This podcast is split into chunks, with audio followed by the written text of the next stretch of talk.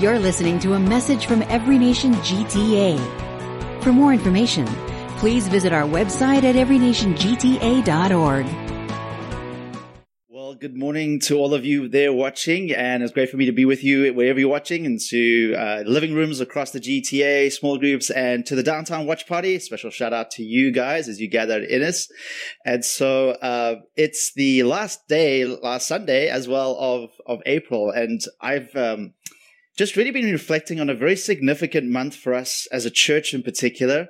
Um, obviously, Easter was early in April, a very significant uh, event, not just for us, but for worldwide for Christians. The, the death and resurrection of Jesus literally changed everything. Um, and then, for many of you know, last week we had a wonderful service uh, where we celebrated our 10th anniversary as Every Nation GTA and just reflecting on the goodness of God over 10 years, a decade of ministry. And uh, it was just really encouraging to me just to see lives have been changed and touched um, through our church and through our ministry and the ups and downs of life and ministry uh, are part of the deal, but it's really great. And, and it was really a highlight just to see the baptisms that we had and just to hear the testimonies of people um, encountering Jesus and Jesus doing what he does best is changing us and putting us on a trajectory, um, the best trajectory for our lives. And so, um, and then and then you know the third maybe miracle of, of April was was last night. For those of you uh, who uh, watch uh, sport or hockey, um, you'll know what a win men means to the city for the Maple Leafs, for Leafs Nation, and so not necessarily to say that Easter 10th anniversary and the Leafs win are in the same category, but probably all miracles in one way or another. Um, and so we're going to jump into in the last uh, this is our third year um, the pattern after Easter, we've jumped into a series called Unstoppable. And so I'm, as I've been reflecting on what's been going on, on with Easter, with our 10th anniversary, as we come into Unstoppable, um, for me, I'm connecting some dots that I think is really important for us as a church. Now, Acts, uh, book of Acts was written by uh, Luke, who wrote the Gospel Luke. It's just a continuation of the life and the ministry of Jesus, but now through his spirit and his church, right? So Jesus ascends to the Father but he says, Hey, we're continuing with this mission. It's unstoppable. And uh, my spirit is going to come upon you. And so we're invited, you know, some 2000 years later, we're invited not just to, to spectate, but to participate in the same advancement of this unstoppable kingdom that Jesus began. And so we're to continue what Jesus began to do in, in word and deed and then in power. And so Jesus sums it up beautifully what the book of Acts really is about um, in one verse way back in chapter one. And it's this.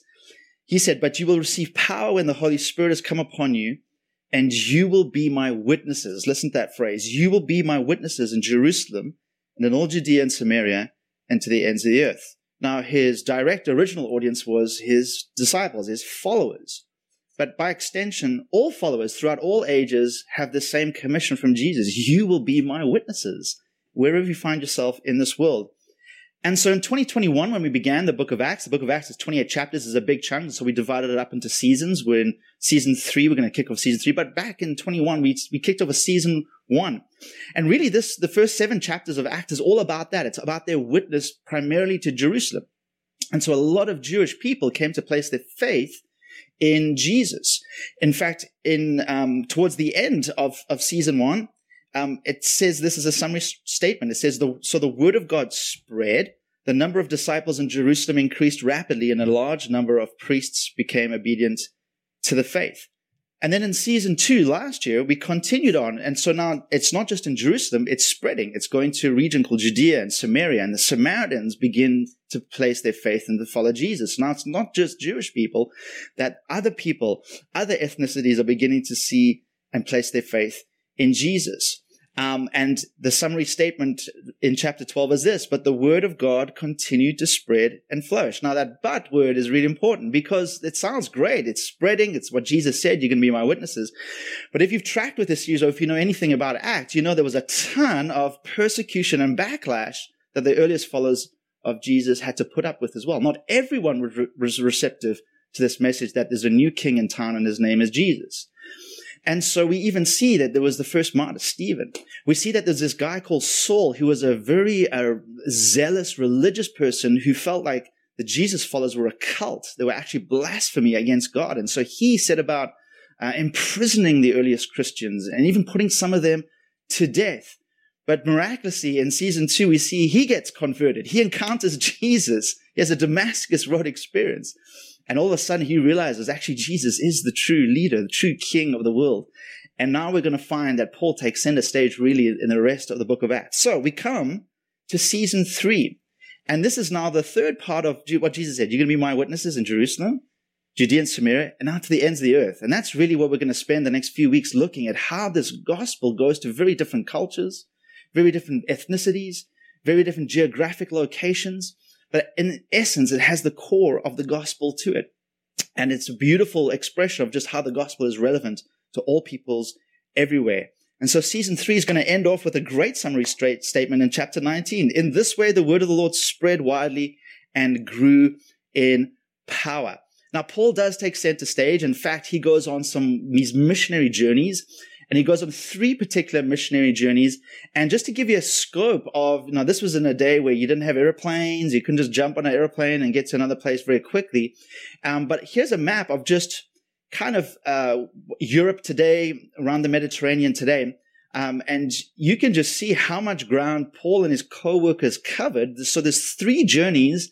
And then in season four, which we'll do next year, is the orange one, how he makes his way to Rome um, very significant part we'll not jump ahead to next year. But that just gives an indication of just the spread of the gospel has not just been contained to Jerusalem, not just been contained to some mess- Jewish messianic cult, but it's really now taking um, spread into the rest of the world. And so for me, as I've been reflecting on, on the Easter event, the death and resurrection of Jesus, as I've been reflecting on uh, last year, in particular, the, the word that uh, guest speaker Matt, Matt, shared with us, he talked about the seed. He used a parable of Jesus where he talked about the seed, in essence, the gospel, the seed taking root and flourishing and growing in the kingdom of God. And sometimes we don't know how, and sometimes it's beyond our power to make it grow, but it takes root and it flourishes. And I don't know if you picked up in the three verses of those summary statements of the witnessing going to Jerusalem, Judea, Samaria, but it has this idea of the seed in it with the word spread, flourished, increased, it multiplied, it grew. There's something of a connection between our responsibility to bear witness to Jesus and then doing that, it, it, it spreads seed that somehow takes root and when it takes root, it really flourishes and grows. And in other places, it does get rejected. And so I want to combine those and talk about that a little bit today about um, witness and seed connection. Now, to witness um, has two main meanings. It, it means to um, see or experience something, and then to tell about what you've seen or experienced. Now, if you ride the TTC, uh, like I do sometimes, you'll hear a phrase um, often coming up now, and it'll be something like this: If you see something, say something. That's the two aspects of a witness. You see something, then it's your responsibility to say something about what you've seen, right? So in that context, they're looking for like crime or suspect behavior, that kind of thing. But we apply this to all areas of life. Like last night, do you remember where you were when you watched the historic win of the Leafs, right? You saw something, experienced something, and no doubt if you're a supporter, you're about to say something to a bunch of people. Or do you remember back in 2019 where you were when the Raptors won the championship? Or other historic events. Where were you on 9-11? Do you remember that? And so we experience things often, we experience it, and then we relay it to others as we've experienced. And that's the essence. That's the essence of what a witness is. They just see something and then they say something about what they've seen. And so when we do that, we're narrating what we've seen, what we've heard, what we've experienced. That's part of our personal um, experience of what we've seen or experienced. But then we also do another part is we confess what we believe about what we've seen. And so that's what Jesus is saying. Hey, you've experienced, you've encountered me. Now go and tell people about that and confess what is true about me.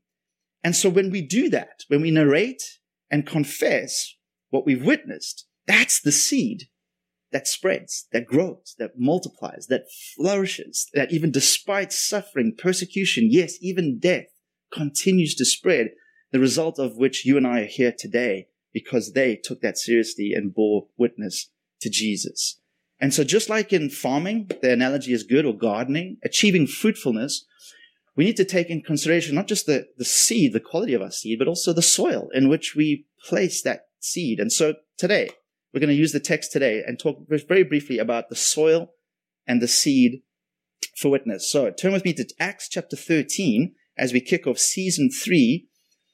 And um, just to catch you up to speed, what's happened here is it, it's significant. So the Antioch church has become like the sending center for the church. It's kind of moved from Jerusalem onto Antioch. Antioch was a very, very like like a modern day Toronto, if you will, very cosmopolitan, multi ethnic, um, a large city.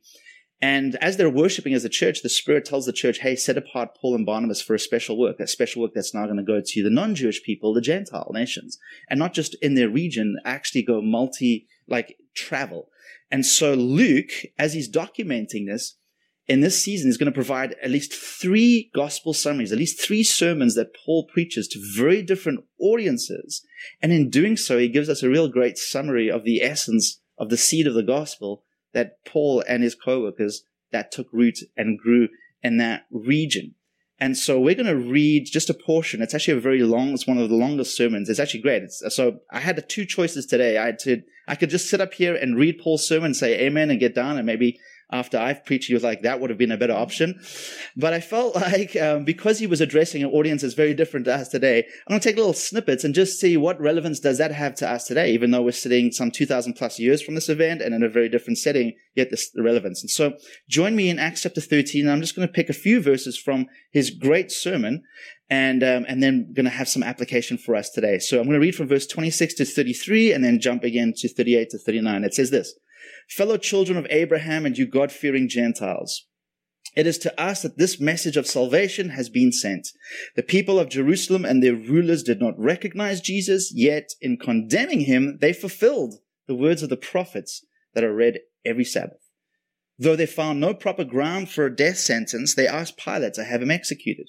When they had carried all, uh, sorry, when they had carried out all that was written about him, they took him down from the cross and laid him in a tomb. But God raised him from the dead, and for many days he was seen by those who had traveled with him from Galilee to Jerusalem. They are now his witnesses to our people. We tell you the good news. What God promised our ancestors, he has fulfilled for us, their children, by raising up Jesus. Verse 38. Therefore, my friends, I want you to know that through Jesus, the forgiveness of sins is proclaimed to you. Through him, everyone who believes is set free from every sin a justification you were not able to obtain under the law of Moses. And so in Paul's sermon, there's a connection, and not just in this one, you'll actually see that he preaches to other different audiences. We'll cover that some in this series. But there's always a connection between the context and the audience in which he finds himself before and the content of what he proclaims about Jesus and the gospel. And that's really helpful for us as we figure out how are we to be faithful to bear witness to Jesus in our time and our place. That hasn't changed, but obviously our context and our time is very different to where they felt they, they had their context and their time was. And so when it comes to fruitful witnessing, both the soil and the seed, if you will, back to that metaphor, are important factors to consider. So let's look at the soil very quickly. And the soil just really means it's the context for the gospel. It's the context in which we bear witness to Jesus. It's the, it's the, it's the context in which we want to put the seed and trust that the seed would do its work of spreading and growing and multiplying and bringing a harvest of followers to Jesus. Now, you may have the best quality seed, but if you're trying to plant it in concrete, good luck. And so context matters. Have you ever um, had um, needed to have an important conversation, maybe a hard conversation, with somebody, maybe a coworker, maybe a boss, maybe a spouse, maybe a child, whatever it is. And someone said, Hey, have you had that conversation with that person? And you would say something like this, not yet. I'm waiting for the right time. That's context. Is you're waiting for a time when the receptivity of what you're about to say is going to be better than maybe at other times, right? There's certain times. If you've been in a relationship or married for any length of time, you'll know that there are certain times when to say something, when not to say something. And how you read the other person and the language and what's going on is really important to what you're saying. It doesn't matter how good you might be saying, I'm sorry, but it's not just what you say, it's how you say it, where you say it, when you say it, and why you're saying it, right? That's context. Context matters. Now we have a great seed. We have the quality of the seed of the gospel is, is good. We don't need to tamper with that. But oftentimes we struggle because we maybe misread the context in which we bring it in or the receptivity of the people to which we want to place that seed with. And so paying attention to the receptivity of the, the context that we find ourselves in is really important to, to bearing witness to Jesus. Now, Jesus is the way, but there are many ways to Jesus, right? And so for Paul, with this particular group of audience, it's ironic because we're talking about him going to the Gentiles and to the world, but his pattern was whenever, whatever city he would land up in, he would first go to the synagogue, he would have an opportunity to preach there, but increasingly the Jewish people increasingly began to reject the Jesus as Messiah. And so then he would turn to the Gentiles and they had an openness to the gospel. But he speaks to this Jewish audience and he knows the context. And so the verses that we didn't read, he spends a whole chunk of it reciting the history of Israel, but saying how the history of Israel was always pointing to Jesus. And he throws in quotes from the Old Testament. Why? Because his audience had a high esteem for the authority of scripture. His audience knew the story of Israel. It was their story. It made sense. But for him to go and do that with a bunch of pagans who had no clue, that wouldn't have been right. And so you'll see when he comes to other audiences, he won't even quote scripture.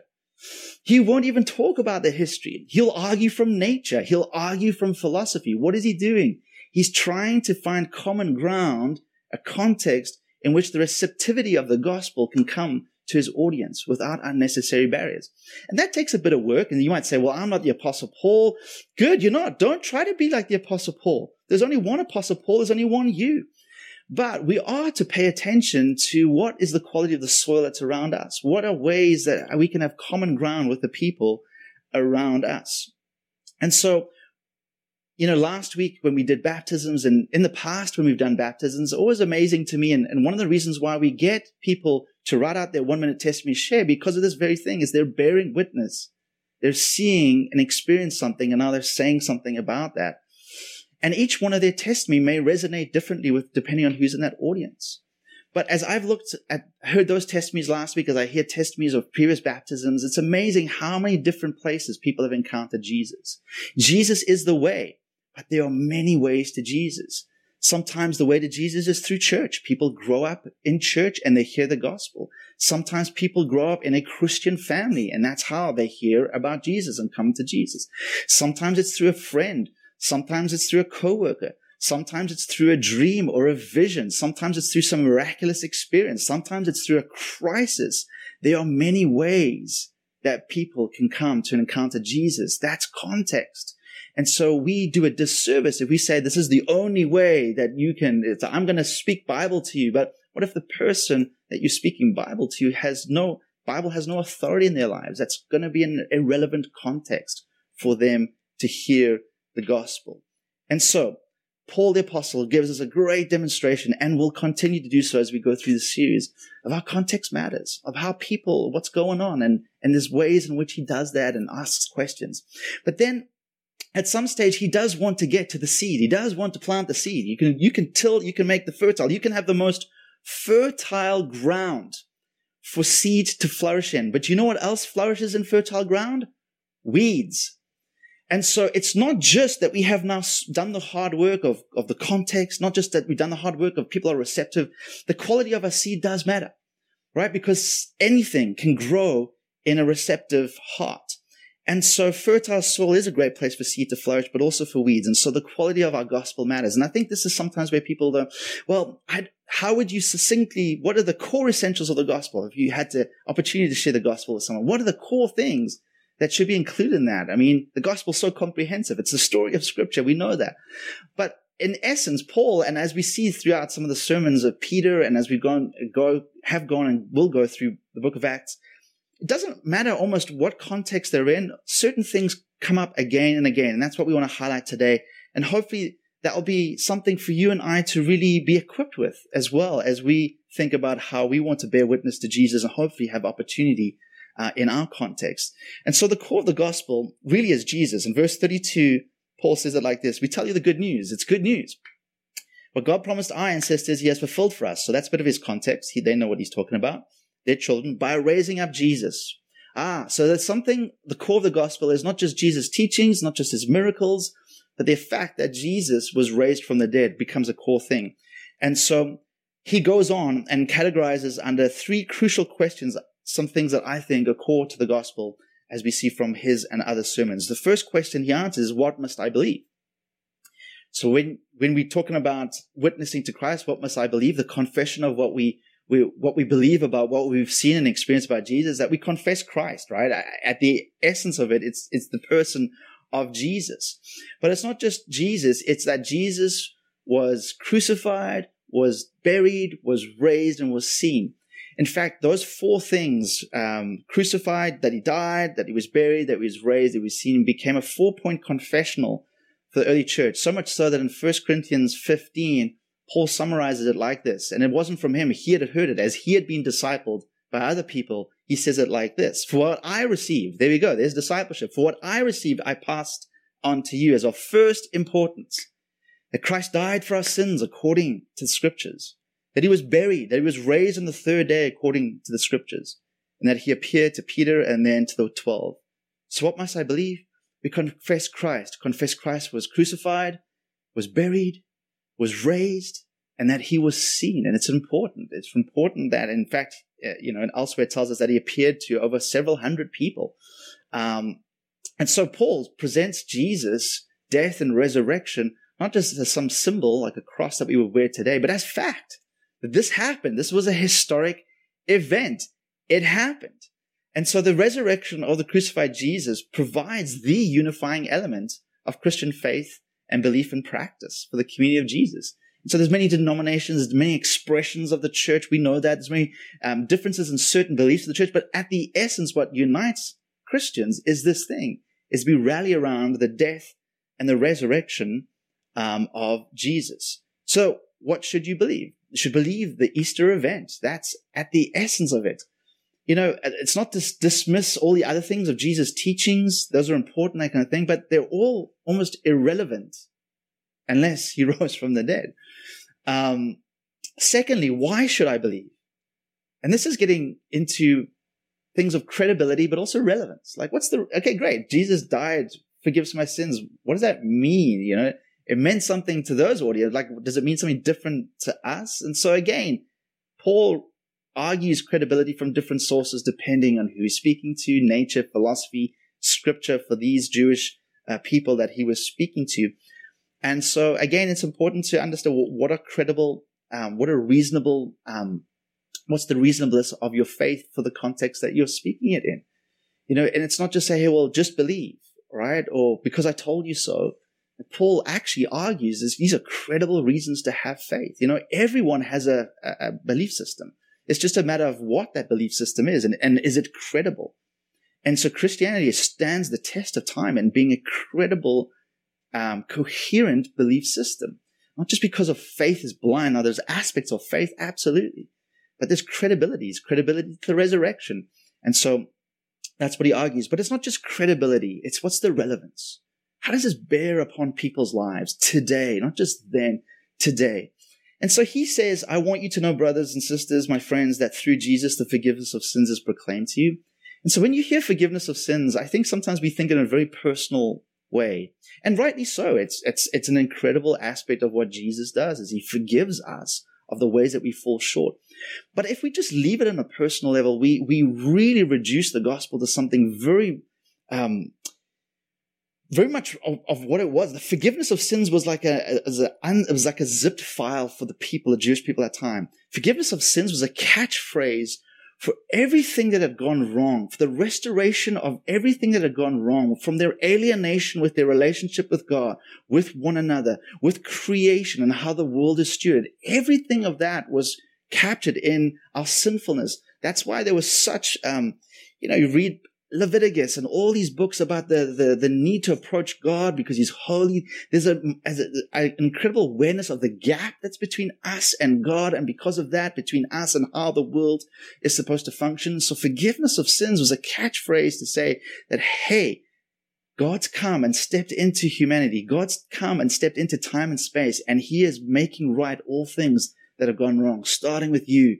starting with me, drawing us back into relationship with Him. But as we get back into relationship with Him, it's supposed to impact our relationships with others and then our relationship with the world. It's not just a personal forgiveness of sins. It's a cosmic undoing of sin, the power of sin.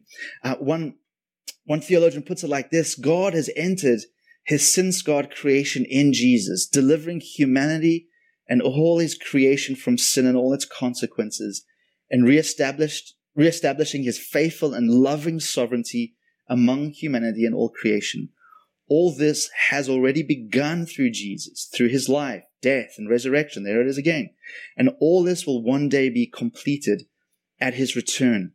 And so Paul doesn't just address the fact of the Easter event. He addresses the fact that it's a fulfillment. It's the fulfillment of the story of Israel for sure, but it's the fulfillment of all our story.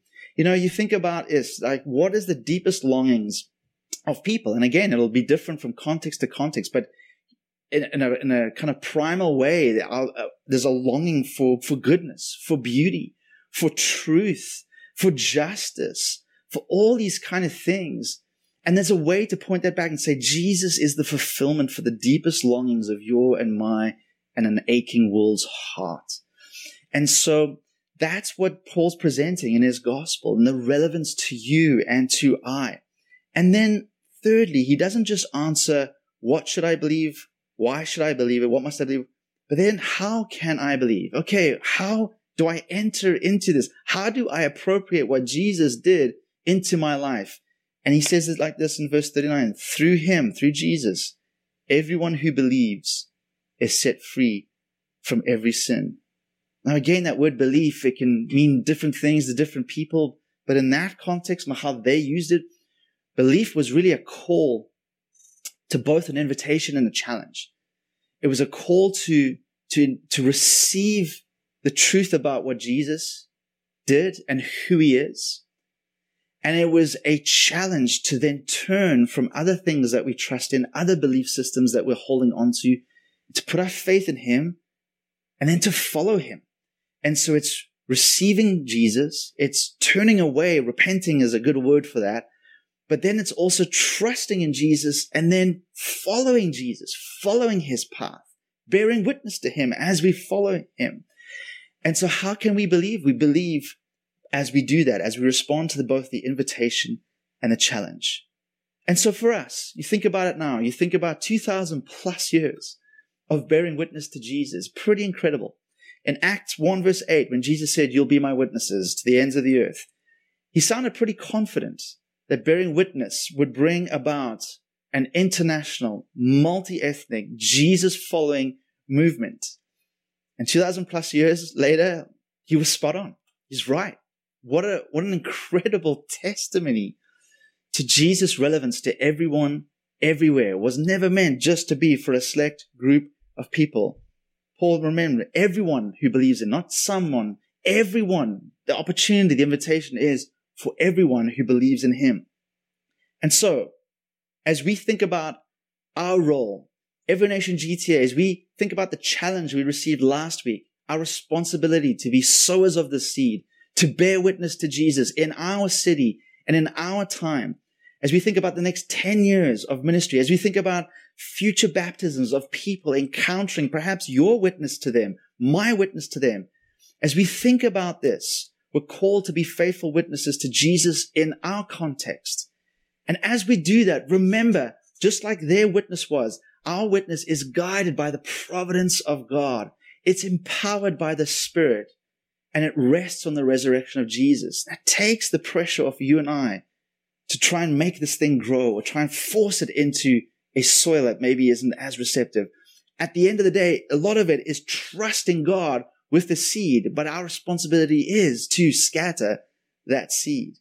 And so we're called to see something and say something. We're called to narrate what we've experienced by this Jesus person. We're called to narrate what we've experienced in our life by his death and his resurrection for us, and then confess what we believe about him, to articulate what it is that's important to believe about Jesus. And as we do that, we trust that the gospel seed spreads widely. It increases. Disciples are made. Churches are planted, just like it was in that time. Do it again in our time. And so I want to pray and I want to give you some practical next steps if you want to respond to this message. And so, Father, we do want to receive this message for us in our day and our time. Our context is widely different to the context you were calling your first disciples to bear witness to you. But God, you anticipated this going to the ends of the earth, to going to different people's different contexts. And so would you help us in our context of Canada, the GTA, in the cities and neighborhoods that we find ourselves in, the campuses we find ourselves on, God, to be good students of the context we find ourselves in, to be good students of, of to be good gardeners of, of, of making that soil more receptive if we can, but then also being good scatterers of the seed of what we've seen and what we've heard and what we've experienced that we've seen something. God, give us words to say something. And as we do that, God, we trust you to breathe upon those seeds, to bring in a fruit for your glory and our joy, God. And that we would celebrate the next 10 years, many more baptisms of people encountering Jesus, the risen King, the risen Savior, the one who was crucified, buried, raised, and now giving us a new way to follow in this world. And so I ask this in Jesus' name. Amen. And so for you today, maybe today is the day that you need to believe, to trust and put your faith in him today. Maybe for many of you, you're watching, you've done that, but maybe it's realizing again, hey, my role is to testify. Maybe it's figuring out with your friends and your small group, what are the hindrances that you experience, I experience to bearing witness to Jesus in our day, in our age. And if there's any way that we can help you in either of those or anything else, I encourage you to make use of our Next Steps card online. The link will be there.